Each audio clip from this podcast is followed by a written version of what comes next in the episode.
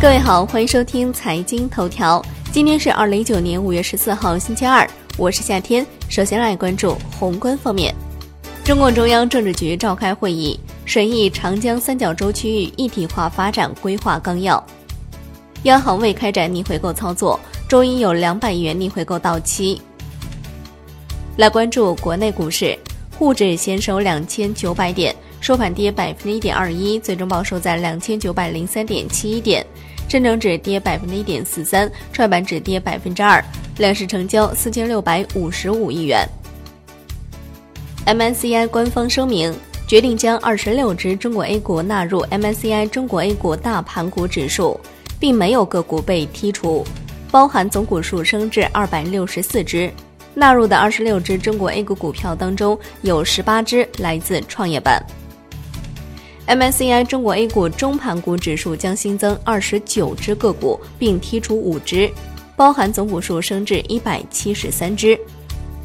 MSCI 中国 A 股在岸指数新增一百零九只个股，并剔除三只。新增个股包括温氏股份、宁德时代、迈瑞医疗、东方财富、爱尔眼科、智飞生物、同花顺、顺浩股份、蓝思科技、顺网科技、康泰生物。网速科技等，自五月二十八号营业日结束之后生效。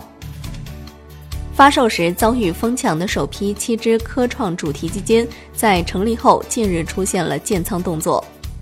楼市方面，广州发布《人才公寓管理办法》公开征求意见稿，五类人才可以申请广州市本级人才公寓，但并未设置收入限制。山西省自然资源厅近日出台。山西省土地指标交易调剂暂行办法，南京市企业博士安居工程实施办法印发，租赁政府提供的人才公寓、公共租赁住房享受三年租金全免，租期最长五年，免租期以外按照市场租金的百分之七十承租。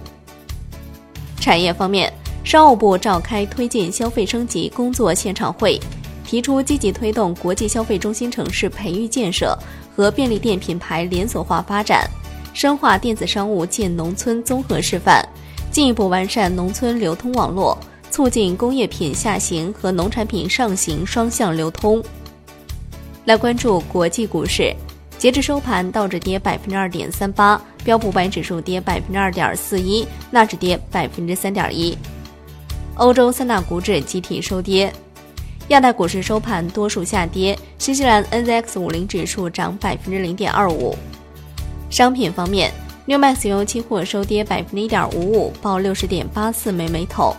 布油跌百分之零点九二，报六十九点九七美元每桶。